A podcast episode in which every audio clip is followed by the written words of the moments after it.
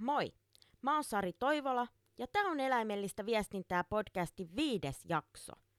Tämän jakson aiheena on Millaista eläinkuvaa välität, journalisti? Joo.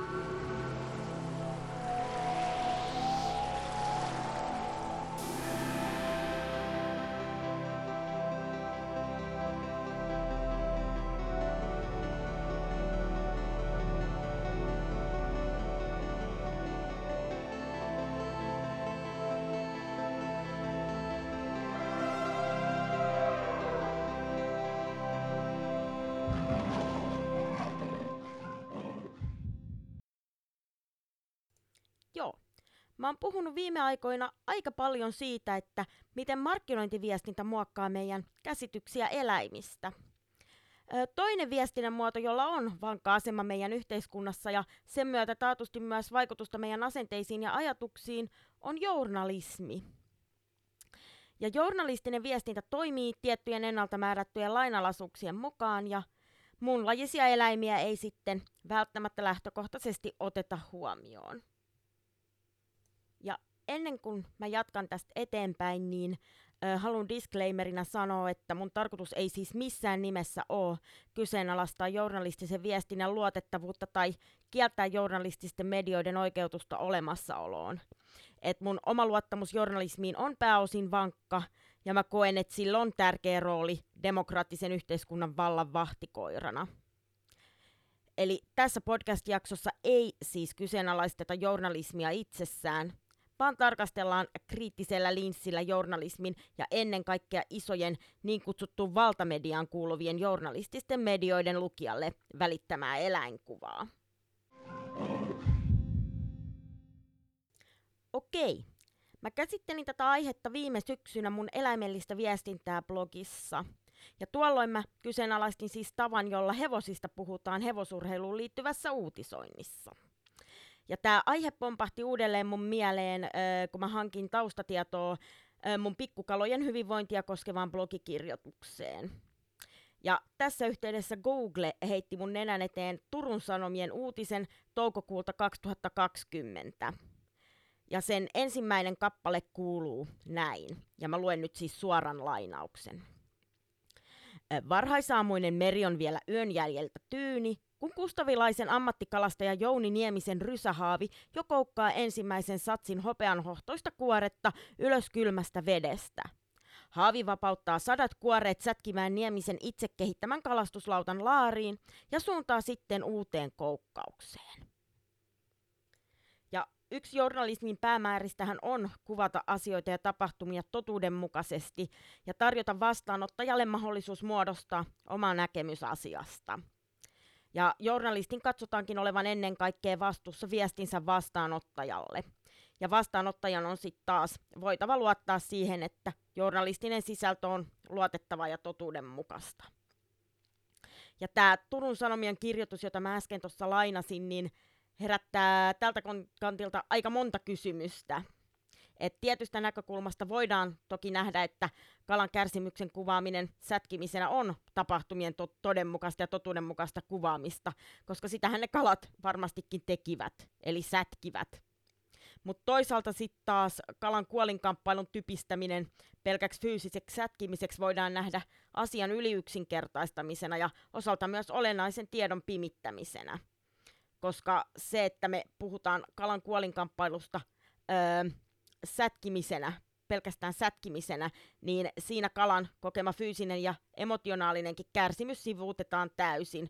Ja sitten häivytetään käytetyin sanavalinnoin niin tehokkaasti pois näkyvistä, ettei sitä oikeastaan sitten tuon tekstin mukaan ole olemassakaan.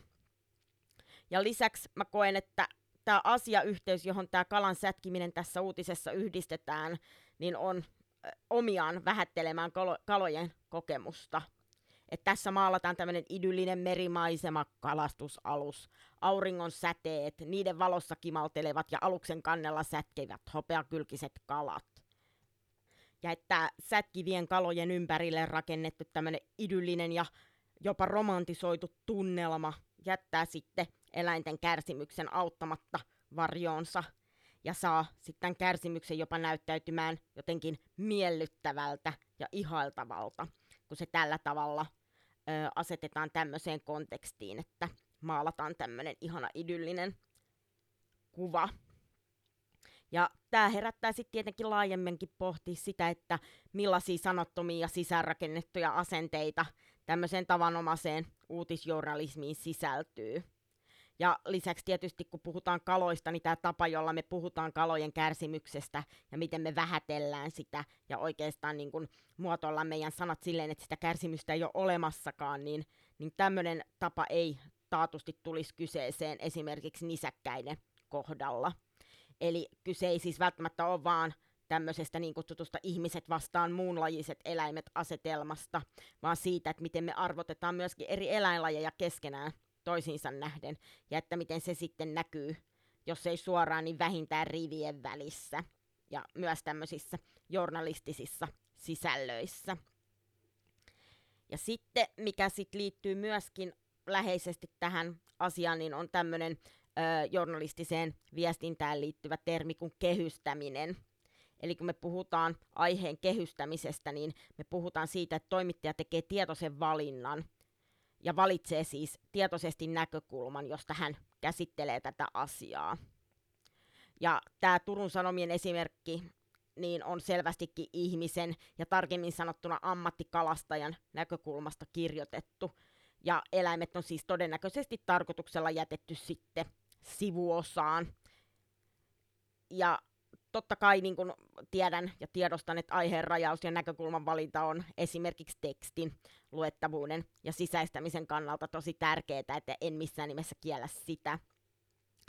Ö, mutta oikeuttaako tämmöinen sitten ihmiskeskeinen näkökulma kuitenkaan sitten eläimen kärsimyksellä hekumointiin, jollaista tämä Turun Sanomien kirjoituksessa ö, käytetty tämmöinen maalailu ja tunnelmointi mun mielestä on. Että vaikkei eläimen kärsimys olisikaan kirjoituksen pääasiallisena aiheena, niin onko se sitten ok sitten, öö, että jos sitä ei liiemmin siinä, siinä jutussa käsitelläkään, niin onko se sitten ok, että se tolla tavalla maalataan sitten tommoseksi niin kuin miellyttäväksi ja ihanaksi ja tunnelmalliseksi asiaksi, mitä se ei sitten sen kalan kannalta todellakaan ole. Ja jokainen vakavasti otettava journalisti ja journalistinen media on sitoutunut noudattamaan journalistin eettisiä ohjeita. Ja nämä journalistin, e-, journalistin eettiset ohjeet on, on tota, ä, alan oma valvontaelimen eli julkisen sanan neuvoston laatimat. Ja nämä journalistin eettiset ohjeet on mun mielestä siis todella hyvät ja aiheelliset olla olemassa, ja niihin sitoutuminen kyllä niin kuin turvaa varmasti osaltaan journalistisen sisällön laatua ja luotettavuutta. Ja julkisen sanan neuvosto hallinnoi myös vastuullisen journalismin merkkiä, joka korostaa erityisesti journalistisen sisällön vastuullisuutta totuudenmukaisuuden ja luotettavuuden osalta. Ja niin hienoja ja kannatettavia asioita kuin nämä nyt onkin, niin ne on myös auttamattoman ihmiskeskeisiä. Ja journalismin perusperiaate vaikuttaa olevan ihmisen välisessä toiminnassa ja siihen sitten myös nämä eettiset toimintaperiaatteet pohjautuu. ja nämä tota, tosiaan nämä journalismin eettisyyteen ja vastuullisuuteen liittyvät ohjeet ja sitoumukset on ehdottoman tärkeitä, mutta ö, onko ne kokonaisuuden kannalta riittäviä. Ja mä tiedän, että joidenkin toimittajien mielestä niin riittää, että eläimistä puhuttaessa noudattaa näitä julkisen sanan neuvoston laatimia journalistin eettisiä ohjeita. Mutta tämä ei kuitenkaan ole ainoa aiheesta esitetty näkemys, vaikka se vaikuttaakin olevan valtavirtaa. Eli korostan taas tässä vaiheessa, että en keksi missään nimessä näitä asioita omasta päästäni tai muuten tässä mut, ole mutulla liikenteessä, vaan niiden taustalta löytyy ihan tutkittua tietoa. Ja tässä vaiheessa haluan tuoda sitten ö, esille tämmöisen kriittisen eläintutkimuksen niin kuin tutkimusalana. Ö, ja kriittistä eläintutkimusta voi tehdä ja tarkastella ö, monen eri tieteenalan näkövinkkelistä. Ja kriittinen eläintutkimus huomioi siis eläimen näkökulman ja tarkastelee asioita ja ilmiöitä nimenomaan eläimen näkökulmasta. Ja myöskin journalismiin ja viestintään liittyvää kriittistä eläintutkimusta on tehty ja pohdittu sitten sitä, että miten media vaikuttaa ihmisten käsityksiin ja asenteisiin muunlajisista eläimistä ja miten eläimistä tulisi puhua öö, journalistisessa kontekstissa, jotta tekee sen eläintä kunnioittaen. Ja ö, kriittistä eläin- ja mediatutkimusta tehdään kansainvälisesti, mutta myös Suomessa sitä tehdään ja on tehty. Esimerkiksi Hannele Kauppinen Tampereen yliopistosta on tarkastellut vuonna 2018 valmistuneessa ProGradu-tutkielmassaan Ylen ja Helsingin Sanomien uutisten välittämää kuvaa tuotantoeläimistä. Ja mä luen nyt otteen Kauppisen gradun tiivistelmästä. Eläinkysymykset ovat poli- politisoituneet viime vuosina. Moderni eläinkäsitys, jossa eläimet nähdään tuntevina ja tietoisina olentoina, on vahvistunut julkisessa keskustelussa. Valtamedian näkökulma eläinaiheisiin on usein kuitenkin ihmiskeskeinen ja eläinten itseisarvon sivuuttava. Medialla on valtaa määritellä yhteiskunnan keskiön nousevia puheenaiheita, ja siksi onkin tärkeää tarkastella, minkälaista diskurssia uutisissa rakennetaan tuotantoeläimistä. Ohjaako median uutisointia edelleen vanhentunut käsitys muista eläimistä? Vai näkyykö uutisissa käynnissä oleva kulttuurinen muutos suhteessamme muihin eläimiin ja uusin tieteellinen tieto siitä, minkälaisia nämä eläinyksilöt itse asiassa ovat? Analyysin tuloksista käy ilmi, että uutisissa tuotantoeläimet asemoidaan ensisijaisesti ruokateollisuuden raaka-aineiksi ja eläimistä kirjoitetaan elinkeinoelämän aiheina sekä taloudellisesta diskurssista käsin. Aineistosta löytyvät diskurssit jakautuvat pääteemoltaan kolmeen eri diskurssiin. Ristiriitainen eläinsuhde, eläimet materiaalina ja vaihtoehtoinen näkökulma. Vaihtoehtoisessa näkökulmassa eläinten itseisarvo ja oikeus kärsimyksestä vapaaseen elämään osin tunnustetaan. Hallitsevimpana diskurssina on ihmiskeskeinen näkökulma, jossa eroa ihmisen ja muiden eläinten välille rakennetaan muun muassa tuotteistamalla eläimet materialisoivilla termeillä ja etäännyttämällä lukija eläimen kokemuksellisesta maailmasta ja jättämällä kertomatta eläinyksilöiden näkökulmat. Ja jos mennään Suomen rajojen ulkopuolelle, niin ö, muun muassa tohtori Alex Lockwood englantilaisesta Sunderlandin yliopistosta on käsitellyt tätä aihetta. Ja Lockwood on kritisoinut inklusiivista journalismia siitä, että se jättää muunlajiset eläimet ulkopuolelle. Ja että vaikka sitten tämä inklusiivinen journalismi on, ku, on kuinka tasa-arvoisuuteen pyrkivää tahansa, niin se sitten kuitenkin epäonnistuu kaikessa ihmiskeskeisyydessään sisällyttämään inklusiivisuuden käsitteeseen muutkin kuin ihmislajin edustajat. Ja mä tosiaan linkitän nämä molemmat artikkelit tämän podcast-jakson kuvaukseen, niin jos löytyy asiasta kiinnostuneita, niin sitten sieltä voi käydä halutessaan tutustumassa sit näihin artikkeleihin ja näihin lähteisiin tarkemmin. Mutta että pointtina siis, että tämä journalismin ihmiskeskeisyys ja sen vaikutus lukijan asenteisiin ja ajatuksiin on siis muunlajisten eläinten kannalta ihan todellinen ja todennettavissa oleva ongelma, mikä pitäisi mun mielestä ottaa vakavasti. Ja sitten jos me mennään tosiaan vielä vähän tarkemmin syvemmälle tota, näihin tämmöisiin journalismin muotoihin, eri muotoihin, niin mä halusin sitten tästä niin kun eläinnäkökulmasta nostaa ö, esiin tämmöisen journalismin muodon kuin sovittelujournalismi. Ja tällä hetkellä tosiaan ö, valloillaan oleva tämmöinen po- polarisoitunut ja vastakkainasetteluun perustuva keskusteluilmapiiri niin ei mahdollista hedelmällistä ja rakentavaa keskustelua. Ja tämän mä kyllä itse allekirjoitan, että, että tämä yhteiskunnallinen keskusteluilmapiirihän on hyvin poteroitunutta ja tavallaan näiden ää, eri, eri kannalla olevien ihmisten välille on vaikea, vaikea tota, saada dialogia. Ja ratkaisuna tähän vastakkainasettelun purkamiseen ja yhteisen keskustelutaajuuden löytämiseen on kehitetty tosiaan omanlaisensa konsepti, jota kutsutaan sovittelujournalismiksi. Ja tämä sovittelujournalismi on siis tälleen pähkinänkuoressa semmoinen journalismin muoto, jossa asiasta keskenään täysin eri mieltä olevat henkilöt asetetaan saman pöydän ääreen, keskustelee näistä asioista rakentavassa hengessä. Ja tämän pyrkimyksenä on saada heidät kommunikoimaan keskenään ja keskustelemaan keskenään ja kenties jopa ymmärtämäänkin toisiaan. Ja sovittelujournalismin ydinajatus on, että ei ole olemassa vain yhtä totuutta, vaan asialla kuin asialla on monta ja keskenään yhtä validia puolta. Ja jos me ajatellaan nyt ihan täysin ihmiskeskeisestä näkökulmasta, niin sovittelujournalismihan on siis todella hieno ja kannatettava asia. Eli sinänsä ö, hyvä, hyvä, että tämmöistä journalismin konseptia on kehitetty ja kehitetään. Mutta sit, mitä sitten tapahtuu, kun yhtälöön lisätään muunlajiset eläimet, jotka on siis sellainen ryhmä, joka ei itse voi puhua omasta puolestaan. Ja mä tuon nyt tässä esille seuraavaksi pari pointtia, jotka toivon mukaan avaa tätä sovittelujournalismin problematiikkaa, kun sitä sovittelujournalismia tarkastellaan eläinten näkökulmasta. Ja äh, aluksi äh, eläimen kannalta on vaarallista väittää, että on olemassa useampi kuin yksi totuus. Et jos me puhutaan vaikka eläimen hyvinvoinnista, niin sen määrittelyyn on olemassa erilaisia tapoja ja erilaisia keinoja, keinoja, mutta yleisesti hyväksytyn määritelmän mukaan niin eläimen hyvinvointi tarkoittaa pähkinänkuoressa yksilön, sen eläinyksilön sisäistä subjektiivista kokemusta omasta olotilastaan ja sen kyky sopeutuu vallitseviin elinolosuhteisiin.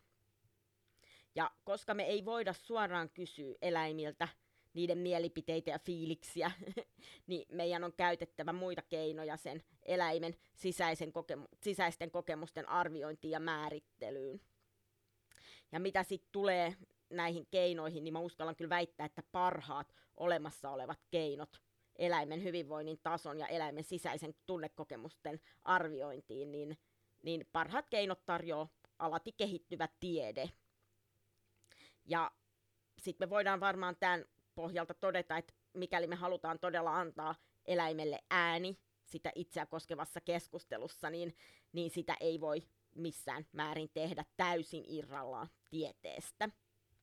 Ja siksi tästä syystä on mun mielestä tosi vaarallista olettaa, että olisi olemassa niin kutsutusti useampi kuin yksi totuus ja antaa yhtäläinen ääni ja tila ihmisen omiin kokemuksiin perustuville lausunnoille, jossa ihmisen subjektiiviset mielipiteet sit jyrää eläimen kokemuksen yli ja jotka kumpuu sitten kaiken, kaiken lisäksi usein elinkeinolähtöisestä näkökulmasta, jossa eläimellä on muutenkin pelkkä välinearvo ja että sen hyvinvointi on järjestelmä ja rakenteen tasolla alisteinen rahalle ja tuottavuudelle.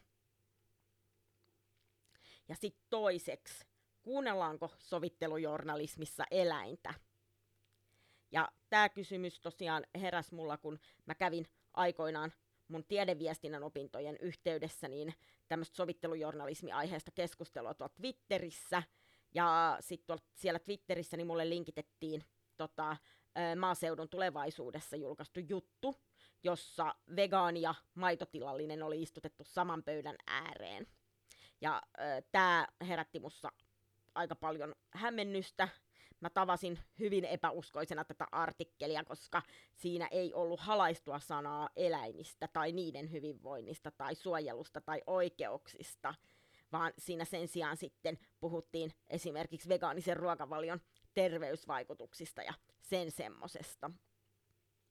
Ja sitten samalla kun siinä puhuttiin sitten vegaaniruokavalion terveysvaikutuksista ja tämän tämmöisestä, niin mitkä toki tärkeitä asioita nekin, mutta, mutta sitten se perimmäinen näiden kahden ihmisen, maitotilallisen ja vegaanin, ää, väli, välinen ristiriita, eli nämä erot eläinkäsityksissä, niin ne jäi sitten täysin piiloon. Ja sen myötä niin tästä kirjoituksesta tuli yksinomaan ihmisten näkemysero keskeinen, sen sijaan, että se olisi ollut eläinten oikeus tai eläinten hyvinvointi keskeinen.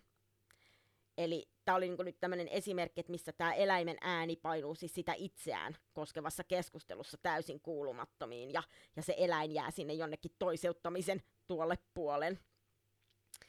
Ja sitten erään tähän Twitter-keskusteluun osallistuneen henkilön mukaan, niin kyse tuskin on ristiriitojen piilottelusta, vaan, vaan että tämä olisi sitten saattanut osaltaan ennemminkin selittyä sillä, että nämä haastateltavat olisi ko- kokenut sitten, että mitä nämä haastateltavat olisi kokenut henkilökohtaisesti merkittävimpinä esille tuomisen arvoisina asioina.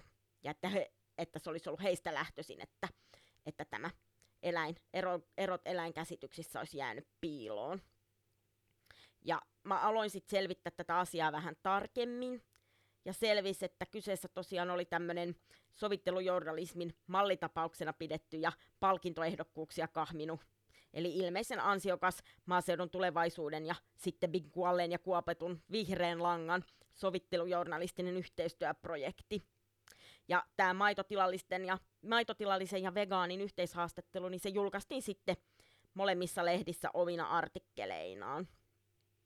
Ja sitten kun mä vertailin näitä artikkeleita, eli Vihreän langan ja maaseudun tulevaisuuden, siis tätä samaa aihetta ja samaa haastattelu, haastattelua ö, koskevia artikkeleita, niin mä huomasin, että että tota, vihreässä langassa ja maaseudun tulevaisuudessa julkaistut jutut, niin ne poikkes sisällöltään merkittävästi toisistaan. Et siinä, missä tässä vihreässä langassa taustotettiin ja tuotiin esille haastateltavien eläinkäsityksiä ja eläinkuvaakin, niin, niin maaseudun tulevaisuuden ver- verkkoversiosta löytyvässä jutussa, niin niitä ei käytännössä mainita ollenkaan. Ja mä koen, että tämä havainto on täysin linjassa sen kanssa, millaisista lehdistä on kyse. Koska maaseudun tulevaisuuden lukioissa lienee verrattain paljon näitä ää, eläintilallisia maataloustuottajia ja vihreän langan lukijakunnassa sitten taas varmasti lähtökohtaisesti vegaanimyönteisempää porukkaa.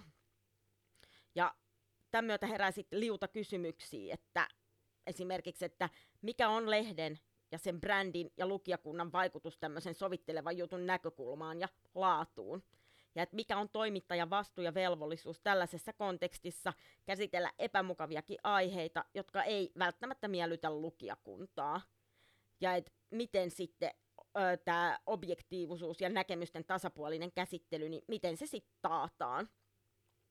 Ja tässä tapauksessa kyse ei sitten tosiaan voi olla haastateltujen omista näkemyksistä ja siitä, että mitkä on ollut heidän mielestään keskeisimmät ja esille tuomisen arvoiset ristiriidat, koska ää, eläinnäkökulma on tullut samojen ihmisten toimesta esiin vihreässä langassa, mutta ei jostain syystä ole sit läpässyt tietää maaseudun tulevaisuuteen asti. Ja toki mua tässä vähän nyt hävettää kritisoida öö, tätä sovittelujournalismikonseptia, koska se kuitenkin on alansa rautasten ammattilaisten öö, kehittämä ja heidän työnsä tulos. Ja mä oon sitten itse tota, tämmöinen amatööri vielä tota, toistaiseksi, mutta mä koen kuitenkin, että mä en olisi voinut elää itteni kanssa, jos mä en olisi tuonut tätä asiaa esille, kun tässä kuitenkin journalismin välittämää eläinkuvaa nyt käsitellään. Ja mä en siis väitä, että keskeisten jännitteiden piilottaminen olisi ollut toimittajalta niin kuin missään määrin tietoinen tai tahallinen valinta, mutta kyllä se mun mielestä jostain kuitenkin kertoo. Ja nyt kun tässä on tätä journalismin välittämää eläinkuvaa vähän niin kuin avattu ja pohdittu, niin sitten tietenkin voisi seuraavaksi miettiä, että mikä sitten avuksi että mitä meidän sitten pitäisi tehdä, että me saataisiin niin kuin journalistisesta järjestelmästä ja journalismista niin kuin, ö, instituutiona ö, jotenkin ö, inklusiivisempi myös muunlajisille eläimille kuin ihmisille. Niin muun muassa sosiologia tohtori Salla Tuomivaara on puhunut siitä, että miten käytetty kieli muokkaa meidän käsitystä ja suhtautumista muunlajisiin eläimiin ja sitten myöskin ylläpitää ihmisten ja muunlajisten eläinten välistä keinotekosta kuilua. Ja ö, Tuomivaara on kyseenalaistanut eläimistä ja eläimyydestä puhumisen mielekkyyden kokonaan, ö, varsinkin semmoisissa asiayhteyksissä, missä sitä se esitetään ihmisen ja ihmisyyden vastakohtana. Ja Tuomivaara tosiaan pohti, että pitäisikö meidän luopua eläimen ja eläimyyden käsitteistä kokonaan, varsinkin silloin, kun ne edustaa vastakohtaa ihmiselle ja ihmisyydelle. Ja sitten taas ö, Oregonin yliopiston journalismi- ja viestinnän professori Debra Merskin ja Georgian osavaltion yliopiston viestinnän apulaisprofessori Carrie P. Freeman, niin he on puolestaan sitten luoneet tämmöiset eettiset ohjeistukset sille, miten eläimet vois ottaa journalistisessa kontekstissa huomioon nykyistä paremmin ja tuoda esiin eläinnäkökulmaa ja ihmisen ja eläimen välistä suhdetta. Ja Merskin ja Freeman muun muassa ohjeistaa, että tarinaan tai uutiseen liittyvien eläinten, eläinten tunnetiloja, kuten ilo, suru, uteliaisuutta, pelkoa, ahdistusta tai tylsistyneisyyttä, tulisi kuvailla sellaisissa tilanteissa, joissa eläin ilmentää niitä. Ja ei jää, että ilmentää niitä todennettavasti. Ja tarvittaessa eläinten ilmentämän käyttäytymisen ja tunnetilojen tulkintaan tulee käyttää ammattilaista ja as, tai asian, tämmöistä ammattilaista asiantuntijaa. Ja Merskin ja Freeman ohjeistaa myös, että jutuissa, jotka käsittelee esimerkiksi metsästäjiä tai eläintuottajia, tulisi tätä heidän tuoma, mukanaan tuomaa näkökulmaa tasapainottaa tuomalla esille myös sellaiset ihmisryhmät, joilla ei ole intressejä muunlajisten eläinten hyödyntämiseen. Tämän lisäksi journalismin eläinkäsityksiin ja eläinnäkökulman esille tuontiin keskittyvä The Daily Pitchfork-verkkomedia on laatinut omat ohjeistuksensa eläinnäkökulman huomioimiseen journalismissa. Ja The Daily Pitchforkin kuuden kohdan ohjeistuksen ensimmäinen kohta kuuluu vapaasti suomennettuna näin. Ole täsmällinen. Koska eläimet eivät puhu omasta puolestaan, Niihin liittyvät aiheet vaativat erityistä tarkkuutta täsmällisen ja epätäsmällisen tiedon erottamisessa toisistaan. Tiedon täsmällisyys ehkäisee eläimiä vahingoittavan virheellisen tiedon leviämisen suurelle yleisölle. Ja mä laitan tosiaan linkit näihinkin ohjeisiin tämän podcast-jakson kuvaukseen, että niihin pääsesit halutessaan tutustua tarkemmin. Mutta kaikkien näiden ohjeiden ytimessä on tieto siitä, että muunlajiset eläimet ei voi itse puhua omasta puolestaan tai vaikuttaa suoraan siihen, että mitä ihmiset niistä ajattelee tai miten ihmiset niitä kohtelee. Ja siksi eläinnäkökulman huomioiminen ja esille tuominen on erityisen tärkeää. Ja näihin eettisiin ohjeistuksiin tosiaan soisi jokaisen eläimistä työkseen kirjoittavan toimittajan tutustuman ja pohtivan, että millaisen sävyyn eläimistä kirjoittaa ja millaista eläinpuhetta on sitten omalla toiminnallaan mukana normalisoimassa.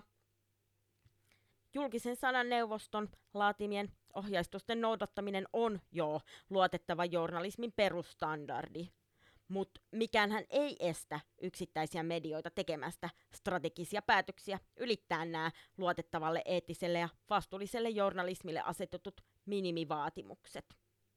Et mun käsittääkseni mikä tahansa yksittäinen media voi ihan omalla päätöksellä päättää omaksuu muunlajisia eläimiä kunnioittava journalismin periaatteet tai, tai sitten päättää poimia sieltä parhaaksi katsomiaan osia ja soveltaa niitä. Et ainoa este tälle sitten vaikuttaisi olevan toi vallitseva kulttuuri, jossa ihminen nähdään sitten ainoana pääasiallisena aktiivisena subjektina ja kaikki muu sitten ihmiselle alisteisina objekteina. Mä yritän kuitenkin parhaani mukaan pysyä optimistisena ja ajatella, että tulevaisuudessa tämä vastuullinen, inklusiivinen ja keskusteleva journalismi tulee kääntämään katseensa ihmisen navasta siihen kaikkeen, mitä muuta tämä planeetta meidän ihmisten lisäksi päällään kantaa. Ja joo, Tässäpä oikeastaan kaikki, mitä mulla on nyt tällä erää tästä aiheesta sanottavaa. Kiitos, että kuuntelit. Ja jos sä tykkäsit, niin laita tää eläimellistä viestintää podcast-seurantaa Spotifyssa. Ei mulla muuta kuin kuullaan taas seuraavassa jaksossa.